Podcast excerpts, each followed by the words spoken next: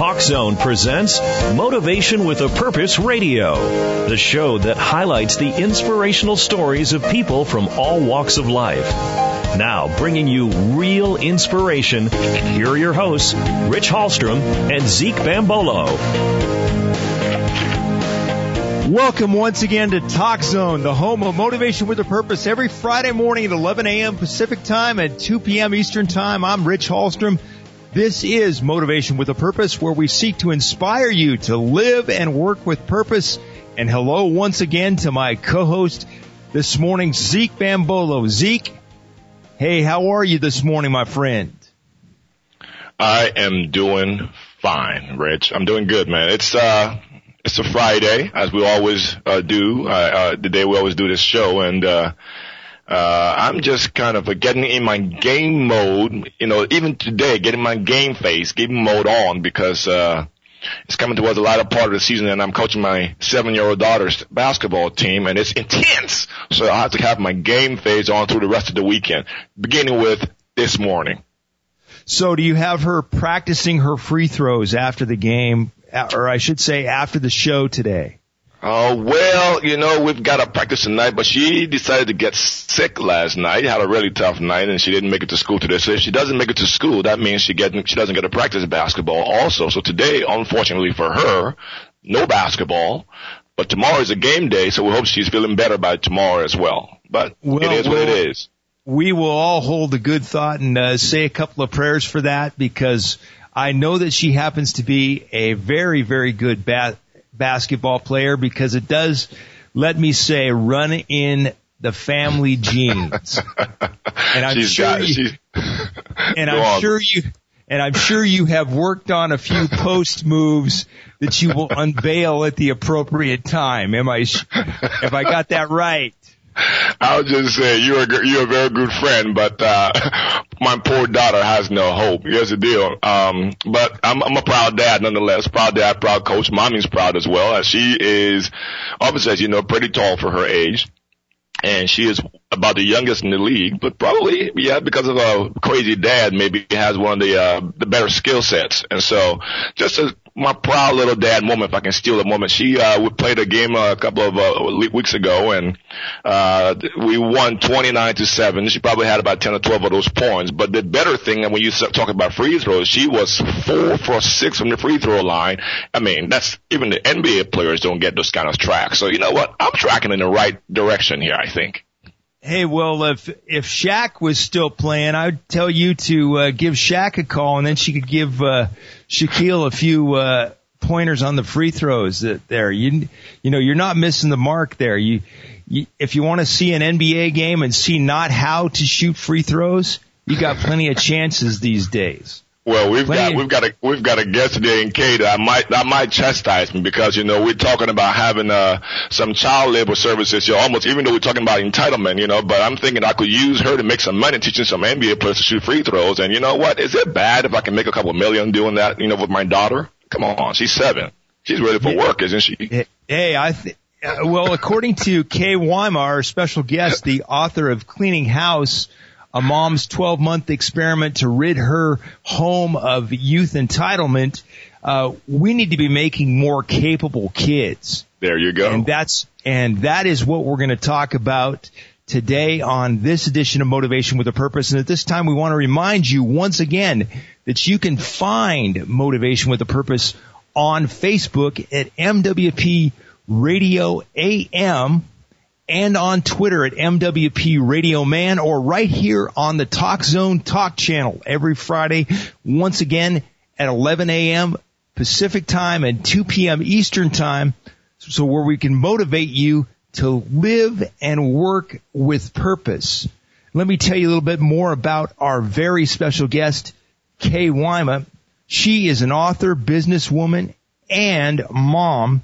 She has five kids and has the resume to step into the C-suite of many companies, but she has chosen to step into the E-suite instead and help us rid our generation, our current generation of kids of that entitlement mentality. The uh, self-esteem generation as it's called. And she says that self-esteem generation has uh, taught themselves that they are entitled to everything and that work is a foreign word. And we're going to ask Kay how to change that all around as she joins us right now on Motivation with a Purpose. Hi, Kay. How are you? I'm good. How are y'all doing? We are doing great. Kay, what, what happened? What epiphany did you have to start this experiment? Let's start the conversation right there. You know, what started it all was just a mother that was frustrated. I mean, you get mom mad and it's, you know, things change. and so it was one too many bed unmade and one too many article of clothing on the floor and, you know, too many dishes left out from breakfast. And it didn't help that on the way to school that morning, one of my kids just mused aloud that he might look good in the Porsche that was driving next to us when he turned 16. And I, I just thought, what in the world am I doing? And, you know, I had a moment where I thought they look to me to serve them for, you know, for everything. And they're looking to the state. And I, and I was like, oh, I don't even believe in that. And, and that's when I thought, what am I doing? Do they even know how to do their own laundry? Do they know how to, to, um, clean a bathroom? You know, just regular life stuff. And I realized very quickly that the answer was no because I step in and do it for them all the time. But uh, but Kay, I, I've got to say, I don't need you to help me. This is Ezekiel again. I I'm already enjoying the Texas accent, so keep it going, nice and thick on us here. but but, oh, but Kay, I need to tell but, you that it was 75 here yesterday. oh, stop! You see, now you get okay. You keep us keep us keep us honest here. but but Kay, listen, I, I, you know, what is really, I mean, you, you tell me, and I'm a little facetious, I'm a little, uh, leading you on, but what is wrong with me telling my kids they can't do anything? You know, I mean, that's part of why we, we are here, isn't it? That they can do anything. Is that what you're saying? Yeah, yeah, but tell me, I mean, if, if they can't yeah. do it, so that's, what do we, we tell them, well, you know what, you can do what, you can be whatever you want, you can do whatever you want. Yeah. I mean, yeah, what's wrong with that? I think that's what we do say, and I think that's what a parent does say, and and we we really believe it because we know who they are. The mm-hmm. thing is, and this is what blew me away. I've told my kids that from the get go. You can do anything you put your mind to, and I really do believe that.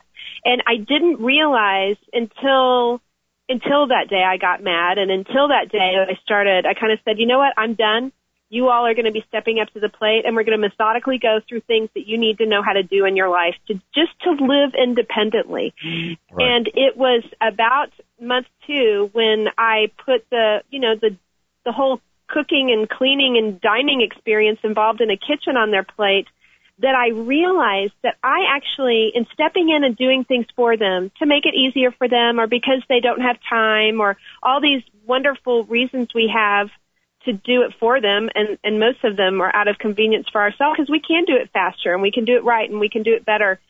That's the message this implied message that they hear when we step in is that they can't do anything. And uh i had not realized that. And so what does that look like in everyday life as a parent it looks like not not doing your kid's science project for them, even though you know that the parent next to you did your the other kids, and that your child's going to have to walk in with their science project that doesn't necessarily have a water feature, and mm-hmm. look at the one next to them that you know has electricity, and and be okay with that because it's hard, and it's hard for parents not to fill out their kids' college applications when they know that the other parents are, or and, and you could go down uh, so many things in life yeah. that we do because society is actually pushing us towards that. And because I, I think we'd like to blame somebody, you know, even blame the kids. Oh, they should know how to do this stuff. But the truth is that self-esteem movement probably started in the late 1940s, very well intentioned. Um, fueled by a book by Dr. Benjamin Spock, who said the best way to have your family is for it to be child centric and centered on feelings and feeling good self esteem. And, and therein, therein started a ball rolling where the world began to wa- revolve around our children. And, and it's moved into, to it so, so much so that kids can barely do anything today without being rewarded for it, even if there's nothing to support the reward. And and so they've been groomed a little bit to to use those words I'm owed or I deserve and and you know that's not really the way life works. Yeah. And I, and I think you touched on where I was getting at, because what I was trying to lead you on to is say that we can tell our kids, you know, yes, it's okay to tell our kids you can do anything, you can be anything, but a lot of times we fail to tell them that uh, there is a process of learning, I mean, failing in learning, that you will fail several times before you probably learn to do what you, what to, or you want to learn or be what you want to be, and it's okay. So we miss that little edge of giving the balance of success and failure, mm-hmm. even though we're telling them you can do it, and that's what I was getting at a little bit by leading you on there a little yeah. bit, but you, you touched on that very clearly as well. I do think we're scared to let our kids fall or scared to let them fail because we think it will kill their self-esteem or that right. they might be embarrassed in front of their friends. You know, I need to check all of their homework because the, every every other kid in the class might be getting a hundred, and I don't want mine to feel bad. But it's one of those things. How will they ever know? How will you ever know what your kid's good at or what they like or what they don't like? Because it's you know it's highly likely that they're different than than we are. You know, their aptitudes very well could be completely different than what mine are. And how will you ever know that if they haven't tried and fallen? Or how will they know how to get back up if they've never had to do it on their own? Mm-hmm. Okay, Kate, let's talk about how you came up with the 12 tasks or the 12 things you wanted your kids to learn.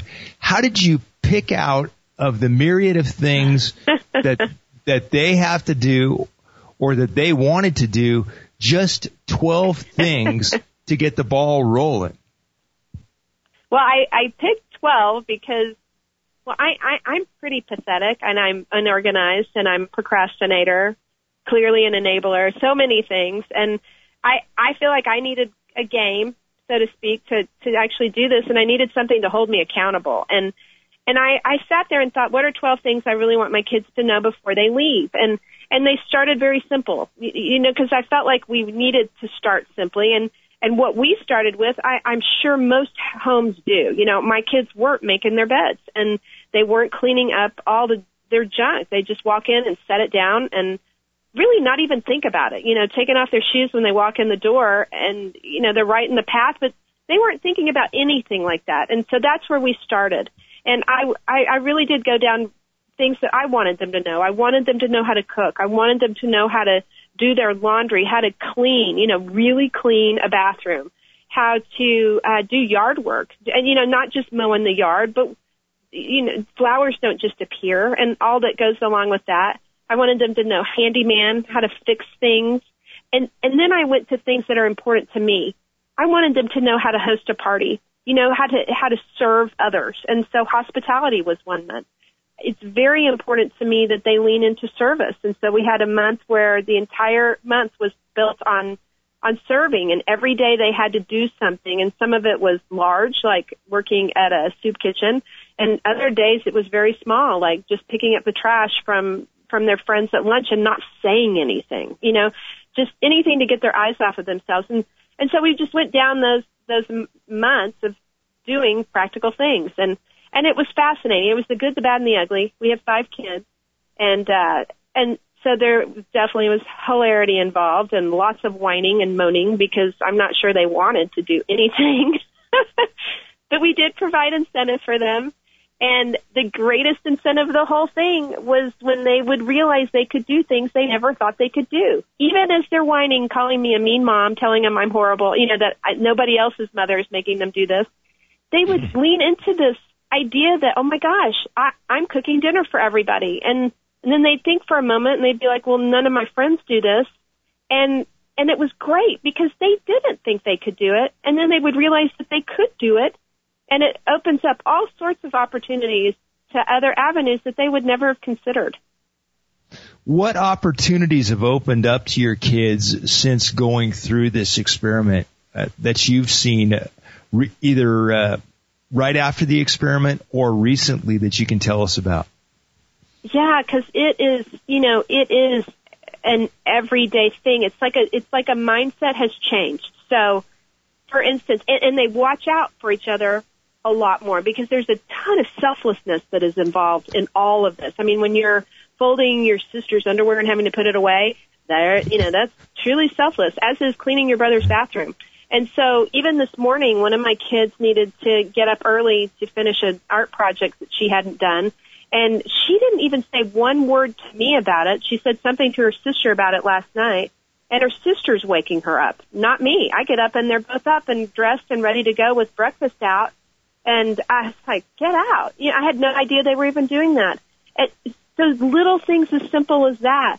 You know, if they, and this may sound crazy, but you know, I've I've put my kids on their bikes to go to the grocery store to get what they need, and uh, so when my eight year old is, decides that he'd like to make cookies, he gets on his bike and rides to the grocery store, picks up what he needs, and things like that that that seem so small, um, actually are very large because today I never look at anything that my kids are doing in school unless they ask for help and because they're on it. It is theirs. They have owned it. It's not my stuff. It's their stuff. They care about it.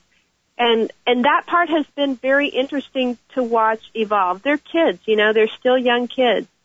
They, uh, they're very eager to find opportunities to where they can work for other people because they know when they want to drive a car someday, they're going to have to buy the car because the words that we talk about, you know, about money and how things cost certain things, and then that there are issues like tax involved and all those types of things have become real to them be, because in very small ways they've tasted it.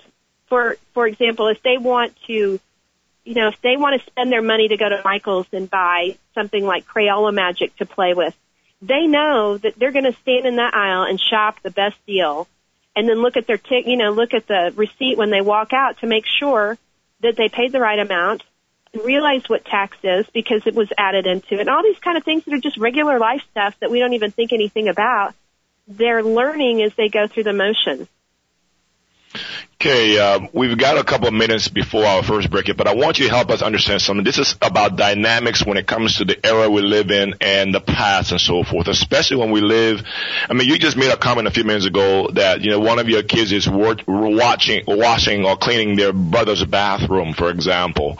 And I remember, you know, from back then, even from me growing up, hey, brother's bathroom, there was one bathroom for the whole family. So we've come to an era of abundance that kind of gives us a little bit more complication in making this a relevant discussion with our children. I mean, not saying it is impossible, just it makes it that much more when they, they're not feeling some of those things that we felt back then, especially for me growing up in Africa. So help us understand the dynamics of with this current era and still being able to apply this entitlement uh, teaching in a very effective way. How do we do that? Hmm. Yeah, I, I, I, to me, in, in as often as we can, do anything we can to get their eyes off of themselves. Our kids all share rooms and uh, so they they share their space. Some of the kids are creative, some aren't creative, some are sloppy, some aren't sloppy. It, yet they still have to share those space. And, and I think what you said is exactly right. It's it's going back to the simplicity of it and involving kids in everything that's going on because there there is something that happens. We've got it is an interesting culture that we live in right now, and and people are starting to point out the dangers that are involved, it, that are involved in social media, um, pressures that are on the kids that have never, you know, been on them before, because so many of them walk around with telephones that are really handheld computers, and so you have all these these these things that make life easier, that mm-hmm. are providing avenues for some some very damaging things to happen to our kids. And, and they are things that we never had to deal with growing up. You know, this topic, no one would have talked about it 50 years ago because it was part of life. But we've pulled it out of life in an effort to make make our kids' life better for them than ours was for us. And and I think we have to sit back and go, what, how are we defining better? You know, mm-hmm. because a lot of people put finances on that, and that's not necessarily the case. We'll be back with more from Kay Wyma, the author of Cleaning House, on this edition of Motivation with a Purpose after this time out.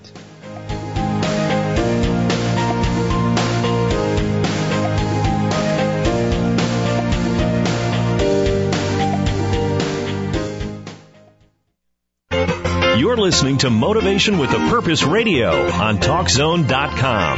Back to your hosts, Rich Hallstrom and Zeke Bambolo. We continue our conversation with author Kay Wyma, author of the book Cleaning House, How to End Entitlement at Home. Uh, Kay, I want to pick up the conversation by asking, how did your husband react to the experiment that you proposed? My husband puts up with me. I'm sure he thought at the beginning that it was just a harebrained idea. Probably wondered exactly what I was doing. I definitely, I'm, I'm real big on him leading our house. You know, I, I completely and wholeheartedly buy into that. And so I, I, you know, I ran it all by him and we talked about it. My husband grew up in Bolivia on the mission field there. And so he grew up very differently than, uh, than, than I did or than we, we are raising our kids. You know, they, they were they had nothing. You know, they got their clothes out of the mission box when it came down there, and so and they they all worked their tail off. Nobody nobody ever got a car or anything. They never had a radio. They didn't have uh, so much stuff that our kids have, and so it it to him seems crazy at times to talk about this stuff, and yet it's it's just an issue that we live with. You know, you see it in the headlines almost constantly right now. You know, they call it the there was uh, last week or the week before it was you know just in the headlines are we raising a generation of narcissists and it's really the last thing we want for any of our kids so he sort of held on for the ride like they did there were some you know when we hit the task of the handyman month that that had to involve him or at least go on to his territory and and it wasn't right. something that that he loved and and so it was, uh, you know, I shared the good, the bad, and the ugly in that book. And that, that particular month, there were, there were some uglies involved in that because it, it presented not only hard issues as far as letting go, because with a handyman, you tend to involve things like tools and there are safety issues and, and we don't want our kids to get hurt. And yet at the same time, they've got to know how to do some of this stuff so that they aren't groomed to think that they will pay someone someday to do it because you know what they might not be able to and right. that's one thing of training and and it's a shame to groom them to believe that someone will always be there to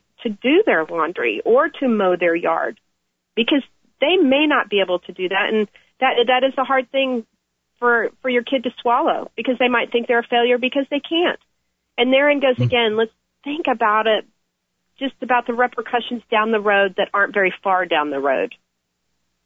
Kate, if you could answer this question for me, how how do boys look at this subject opposed to girls?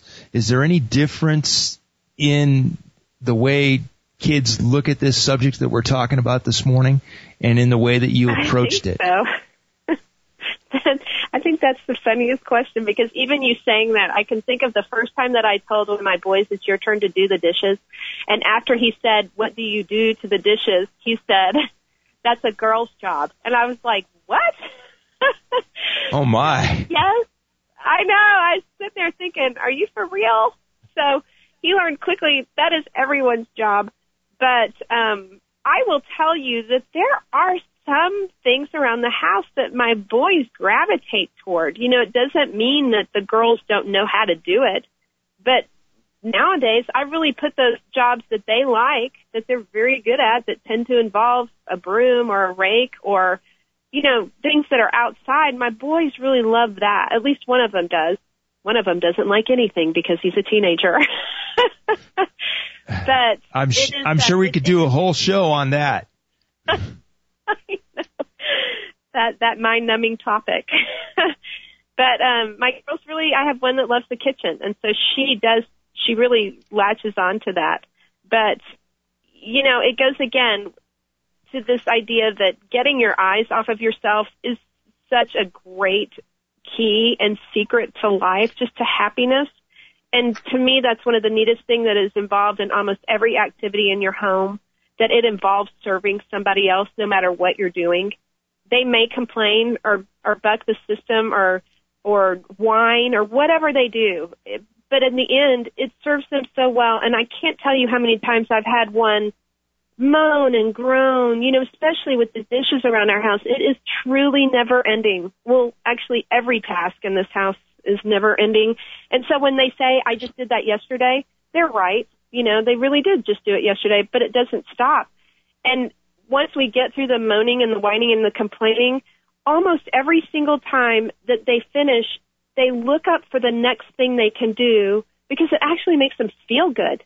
And and that part's been pretty amazing. I, that surprises me. And I know that's not just in my house. I've had so many moms and dads tell me the same thing occurs in their homes. What I Okay, hear yeah. you say, go ahead, Go on, Zeke. go on, go on, Ray. No, go, Go on. no, go ahead, Zeke. Go ahead. Well, if, I, if you let me go, I'm, I, I want to, I'm going to shift the discussion a little bit more here to um, the. Okay, you had some some some some pointers on how parents are doing their part in uh, greatly to enable what's going on to some, especially in the professional and the world of work. But before we get to those stats, I want to just throw this at you, especially in an era where we are in, an, in a, a part of our culture, a, a time right now where we're dealing with recessions and everything, and there's the work question. Yet and still, as we talk about this whole thing of entitlement and enabling from a parental standpoint, uh, our children are saying, well, there are no jobs to go and have out there. You know, where, uh, yet as we want to get mad at the migrant workers coming in and taking our jobs when there are potato fields and what have you out there that have, for some of us, you know, especially me growing up, that was very key, a big part of our family work to go out in the farm and do things together. Uh, maybe we're not the heavily industrial nation as we used to be because of all this mechanical and processing things that are going on. But there are jobs out there that are somewhat these kids and our parents, us as parents, feel are below our children because we want to be the medical Right. doctor, so they can't do those jobs. I mean, help us as we go into that whole statistics about this, the parenting side of this, and especially from uh, the, the the world of work. Let's talk about that a little bit and move us with that uh, question into into that discussion, please. I'm really glad that you brought that up because I think what you said is the key that people think it's below them. And that therein lies the one of the greatest issues of setting your kid up to thinking that their first job will involve an office with a window. Because that's not necessarily Hmm. true. In fact, it's not true for almost everybody. My first job, and this was after I had gone to a, a fine university. I had interned for my congressman. I had worked for the White House by that point, not not in the same capacity that I did, but um, I I would have thought for sure I would have had an office and a nice title to go with it. I had no title, and my first office was in the copy room with people making copies behind me, including me making everybody else's copies, because that's what I did. Because that was a job, and I when I got out of school, it was in the late '80s. It was a recession, especially where we are in the South. There were no jobs. There were businesses closing everywhere you turned around. It was a terrible time, and yet you took whatever job you could get. I lived uh, with three other girls in an apartment because we couldn't afford anything else and I would make peanut butter and jelly sandwiches so I could go out to dinner, just sit with people, you know, as they ate because I didn't have any money to to pay for it because that's what we did. You know, you didn't there wasn't something that was below you. You got a job and then you hoped someday you would actually have a job doing what you were trained to do, which may or may not happen. And and therein goes reality. Welcome to reality. That is life. It is uh it it's a disservice to train our kids to believe that it will go the way that they think it should. And and because they may be a tiny bit out of whack in what they think they should have and you know kids are just that way and and and I and it's a wonderful thing because we want those dreamers. We that fuels so much of business as does the wisdom that comes from the people that have been there for years. And and so yes, I would say it's a disservice to groom them to believe that they will come out uh, leading the way, leading the Yeah. charge, because that's not reality. And, and I, and I want to, you know, add, I, I, I like, like you, my, you know, we, uh, been an author as well and doing a lot of talk with families and so forth.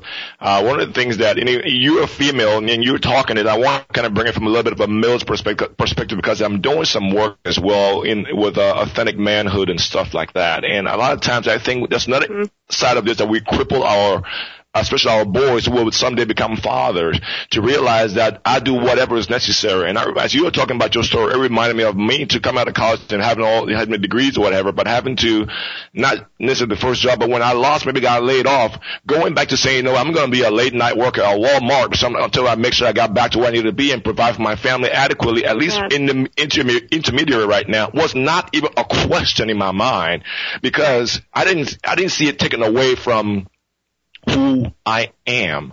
It was a means to an end, and it was a, you know, and so I think because of some of the, adding on to that from a male perspective, we don't realize how great a disservice we're doing when we feel that we, when we enable our children as well to not realize that, you know, sometimes you have to do the worst, dirty, you know, rotten jobs to make, to bridge the gap to what you really want, but it doesn't take anything away. In fact, it builds you up, it builds character in such an amazing way from a from a spiritual standpoint as well, from a humbling standpoint Absolutely. that you would never be able to measure.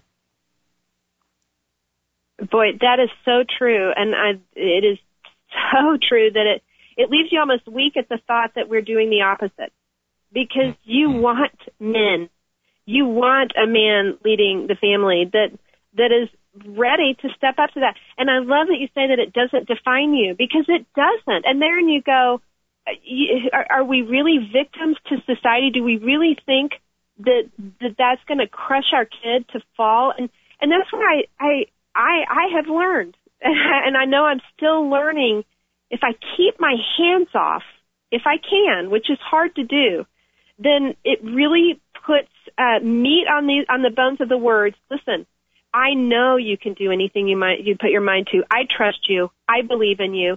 And it's it's it's so much so I believe you I'm not getting in the middle of that. You can handle it yourself. And I think that's part of what what parenting is. It's training. You know, the Bible says to train up your child in the way they should go and when they get old they will not depart from it.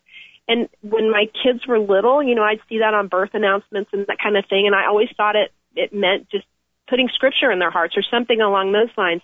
I hadn't really taken into account what training actually is.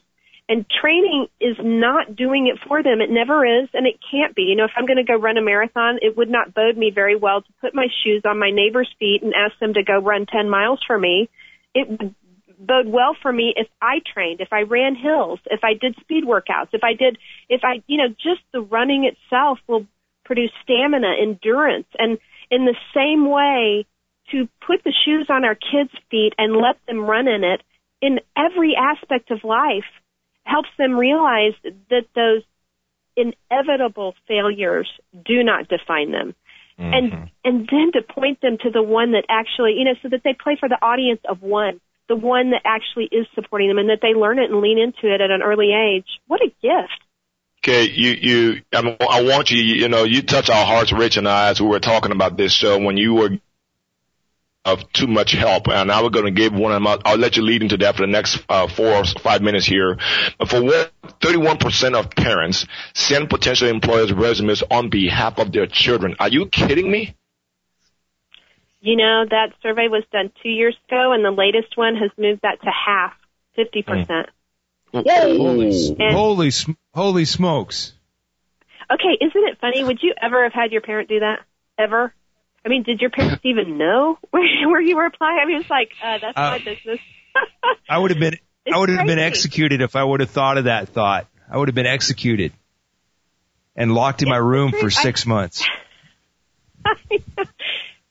Take it, you know, just, just for a minute, the embarrassment factor, but not anymore. And, uh, they say now that, uh, that a third of the people involved actually comp- parents communicate, you know, verbally on the phone or in person with the human resources department, and uh, and three percent of parents are actually attending interviews with their kids, which is really oh, no. and unbelievable. Yeah. Are, are you okay. serious? That's what uh, the report has said. Now, here's what's so interesting because I, I I think we all sit there going, "Oh, that's sick. That can't be." But you go, "Well, why not?" if we're doing everything else for them, why, what would stop us? I mean, we're just it's just one more thing. You know, the colleges have I mean, now a lot of. I'm sorry. Go ahead. No, no, go on. You just go on. Go on. Well, I was going to say that the, that so many universities now have a department to handle all the parents that are on campus because the parents are involved in getting their textbooks, coming up with their class loads, communicating with the teachers, even at the university level, that it's been an issue for universities. So why would you stop? I'm speechless, Zeke. I, I really ser- serious, I really seriously am speechless. You know, and that hasn't happened too many times during my broadcasting career, but, uh, I think if my mom would have ever picked my classes in college, I may have uh, decided to go to another college. But uh, I love my mom, but uh, people, uh, self responsibility. But but but but yes, a question, guys. I mean, really, if that is the case, how can we legibly say, how can we clearly say we are to compete in the world stage, the world market, if we are goodness? This is forget about the word enabling. This is beyond just enabling. This is just downright. Uh, this is handicapping. Seriously, handicapping. Yeah, it is. It it is, and it and, and it's one of those things where you can. That's where it's like, oh, let's let's do a helicopter instead of helicopter parenting. Let's take a helicopter view of what's going on, and and realize that that's exactly what's happening. It's doing exactly the opposite of what we want for our children.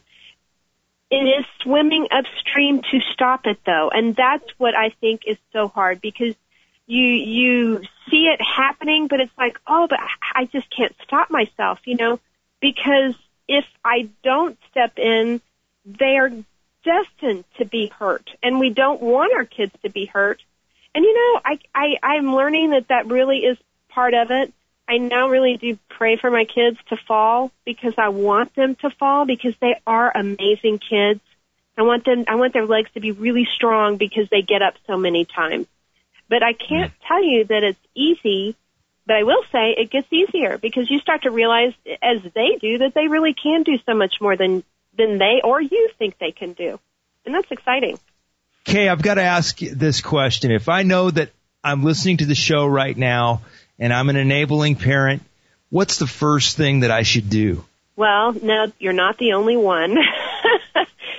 and and then it is a matter of of stopping sitting down and taking an inventory. Where am I stepping in that maybe I can step out and put some very genuine, real responsibilities on their plate? You know, not just to do it, but to genuinely do it. Because I think that's a hard thing too. We'll say, you need to go do this, and then we'll come back behind and redo it for them. But to genuinely leave it on their plate and let them start to to fly on their own wings. Yeah, I really do think we're the only species that brings them back, you know. Everybody else kicks their cubs out or kicks the bird out and they let them fly. We we have such a hard time in the name of love stopping ourselves and and I think the first the first step is to kind of do an inventory. Where am I stepping in that I that I could step out? That said, you know, even if I'm not an enabling parent, there are still so many things I can do to put responsibility on my kids' plates that maybe, you know, I didn't even realize. I have a, I have a friend who, who genuinely from the get-go has involved his children in, in the workings of their home in a major way, some, often to the eye rolls of parents around him going, I can't believe you do that, you know his kids can't really go play at people's houses because they're working in their house all day long on Saturday. Whatever chore he comes up with, they do. And uh, a few years ago, and, and this is just a story, an example of what a kid can do when responsibility is put on their plate. He looked at one of his kids who was 17 at the time, and and this kid he had put on a crew when he was 14 to learn how to tape and bed and paint in a house and drywall and all of that. So the kids used to labor and he looked at the kid. They had no sprinkler system. And he said, I want to, I want a sprinkler system in our front yard. I think it's time. Why don't you go do that to the kid? And the kid's like, I don't know how to do a sprinkler system. And he said, I don't either. Why don't you go online, YouTube it, and head on over to Home Depot and asked them over there how to do it? And the kid didn't balk because he knew his dad wasn't joking. And and so the kid went over to Home Depot, talked to the guys, rented one of those you know pieces of equipment to ground up the dirt so that he could start putting the pipes in and all to the people watching not believing that he is actually doing it. He even had to go to a student council meeting, and this was in the very hot Texas summer, and he was dirty and gross and grungy from working in his yard, and nobody there believed what he was doing because who puts in their own sprinkler system, you know? But the dad sort of thought, what's mm. the worst thing that can happen? You know, he'd break the water main, and they, that would be expensive. But other than that, the worst thing that would happen, he'd have to hire somebody, which he would have had to do anyway. And you know what? That kid did it. And every time they drive up to the house and that sprinkler system is working, he knows he did something that even adults don't do. Nobody does. And uh, fast forward a couple of years, the kid got into University of Texas, and uh, this kid went to a little bitty Texas high school, and and he played football one semester. He goes to UT, and he said he calls his dad, and he said, "I think I'm going to try out for the UT football team." And his dad is like, "No, you're not." And he goes, "Yes, I am." His dad said, "No, you're not." And he said, yeah, I am. And the dad said, if you do that, I'm not, I'm not helping you with books or anything else. You will be on your own. And the kid said, okay, I'm going to do it. And you know what he did? He walked out there and he tried out for the University of Texas football team and made it as a wide receiver because that kid never saw anything from that point on as, as an undoable thing. He would try anything. He didn't care. It, it's just a, you know, it's, it's just a story to say you have no idea what can happen when these kids are fueled with independence and responsibility because their folks believed in them enough to put things on their plate that they shouldn't be able to do. Amazing. More with Kay Wyma on this edition of Motivation with a Purpose after this time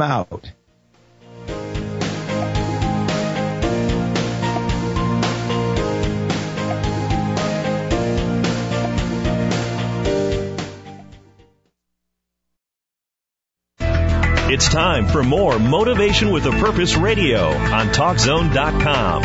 Now, back to your hosts, Rich Hallstrom and Zeke Bambolo. Welcome back to another edition of Motivation with a Purpose as we tackle the subject of entitlement with author Kay Wyma, author of the book Cleaning House, a mom's 12 month experiment to rid her home of youth entitlement. And Kay, I got to ask you, that was a very inspiring story about uh, the uh, University of Texas football player that came from very humble beginnings. Um, if I'm a parent at this point in time, what can I do? What is the first thing that you think I should do today to empower my kids? If I was to ask you that question right now, what's the very first thing today, right now, this moment? Well, I do. I do think it's it's it's to do maybe a little bit of a personal inventory and just to be honest. You know, I I think one of the first things to do and the first questions to ask is why am I not doing it?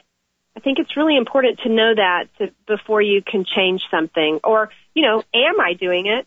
If the answer is yes, why? And I think a lot of us do it because we're afraid. You know, we're afraid for them to fail. We're afraid for them to be left out. We're afraid uh, for their self-esteem to possibly be hurt, which is what we think will happen if the, you know, let's just use school for example. What if I don't look at their homework before they turn it in? Then they might not be making good grades or they might fail or they might be embarrassed in front of their classmates and just really get to the bottom of it. And I, I, I do think that a lot of that is fear. And then go to the question, is, is there really something to be afraid of? And from a faith standpoint, it may, it leads me to the question of, am I trusting God? You know, am I, because he tells me not to be afraid, you know, in all things, just, uh, to not be afraid because he's with us. And he, and by the way, he gave us these children. You know, it wasn't something that happened by accident, and and that uh, we're uniquely gifted to be able to to raise them.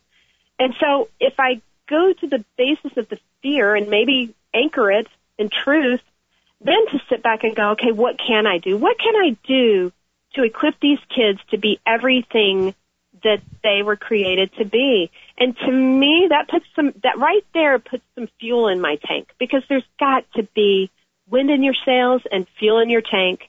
And then I kind of joke that, and, but I do think it's really true to, uh, I'll often sit there and think, think Teflon because as the whines start to hit, it's one of those things they have to slide off because my word, it'll be a barrage of whining and how not fair it all is. and you have to kind of be ready for the assault because they do. It's it, they can't stop themselves. It's not fair, you know, all those kinds of things. And so I do. I, I continually will tell myself, think Teflon, just let it roll, let it roll. It's going to be good for them, and believe in the truth that it really is good for them. The training is a beautiful process, and it, you know, it doesn't. You don't have to look far to really see the power of it because with social media and all of the power that goes along with that, that I've watched the power of a like button and these kids and how they're leaning into it and what they're looking at to define themselves is frightening. You know, they look at social media to tell them they're okay. They look at Instagram to see if they were included or not included. They, they tend towards in lack of interpersonal communication skills because they live their life on text and things like that. And it's one of those areas where I, golly, that's the last place I want my kid to find their identity. And again, that really puts some fuel in my tank because if I can get them to be anchored at home, reinforcing the truth that they really belong and are needed and a necessary cog for us to function properly, it provides some grounding so that they can grow. Talk about team building from a fan perspective. And uh. I want you to, to walk us through that if you can and help us more understand more about team building from your family and the unit, the importance of unity in the family. Yeah, and you know, we do have a lot of kids. I do know that not everybody has as many kids as we do. But you know, I don't even think it matters if you had one kid or or seven kids. They are they are a part of a team and it does it does ground them and it does help them to belong. And and one of our tasks I I put team building in there because I'm, you know, I'm a business I have an MBA and so I always sit there and think about that being a a part of the work that I was involved in, you know, and, and if they decide to go down that road of being in the business world, so many things are done in, in a team and I wanted them to know what that was like so that it wasn't new to them. And, you know, a working team, not just being on a sports team, but working together. And it, I have to tell you, they learned so much from that experience about about using each other's gifts and talents because they are definitely gifted to do some things easier and better than than others. And to watch them look at their sibling celebrate that kid's gift put that kid on a certain task it it was brilliant. Not not that i meant for it to be. That's the stuff that always unfolded. I'd sit there going golly i had no idea. I had no idea that they they even noticed those things about each other. And and when when we generally put those tasks on their plate they they used it to the best of their ability. And then they got to watch that when you work together you do things a lot faster and it's it's done well. And they started to learn that it's actually easier and they enjoyed each other's company. And all that came with working together when you fall together it's easier to get back up. I mean all these wonderful things that i just sat there thinking my goodness out of a harebrained idea I had no idea the legs that were involved in it. And, and I continued to watch it going, wow, I just didn't know. How do we begin team building? It, it's easy to talk about team building and say that, hey, we're going to, we're going to work as a team. What are some specific things that you would have your kids do or our kids do to start that team building process? In our house, we we, you know, I asked them, we're going to, you know, I kind of set, set forth the task, which I did every month. This is what we're going to do. And then I would let them decide how because it's so important to, if you're going to change anything in your house, you've got to involve them and they have to own it or, or it won't really make a difference. And so we involved them from the get-go, not whether or not we were going to do it, but how we were going to do it. And so on a, on a team building task, which we did, I asked them, what would you like to do? And and I, and when they sat there going, "Huh?" I came up with a few ideas. What about what about if we, uh, you know, our yard had uh, had stones all in it, and they love to play volleyball. And I was like, what if you re landscape the yard so we could put a volleyball net up? Well, that sounded great. And so there's the task, and then it went on their plate. You guys decide how you're going to do it, and you guys decide what you're going to do. And I'm here to help you, you know, but that but that's about it. You get to do the rest of it. And then to watch them have to go down the process of everything. How do you get the stones out? Who takes away the stones? What do we do with this? How do you do that? And, and to watch them brainstorm and work on it together. We did not have a sprinkler system to put in, but I sure did want something when they drove up. We know when we came to our house that they could look at and know every single day that they did. And I still try to find things like that, that they can, that they can see that they did just as a reminder that they really can do more than they thought they could. Because I think that's good for them. Kay, in our remaining moments, you have 10 strategies uh, to end entitlement in 2013 at home. If you could concisely but quickly go through those 10 strategies and leave us with some pointers, that would be great for our audience this morning. Well, you know, it whenever you come up with like a top 10 list or anything like that, I do think you have to just really start at the beginning. And, you know, it comes with being honest with yourself. You know, here's, here's my issue. I, I might have a problem and so I'm going to define it and admit it. And then for us, we had a family meeting, you know, to say this is, this is what we're going to do. Involve the participants, you know, so that they do own it. And then a really important part of anything in your life when you're going to change something, you've got to get people around you, not only to hold you accountable, but just to be there with you when you're swimming upstream. And I hope for any of your listeners that feel like they might be swimming upstream, we have a, a blog called the Moat blog for mothers of adolescents and teens so you never have to feel like you're walking it alone.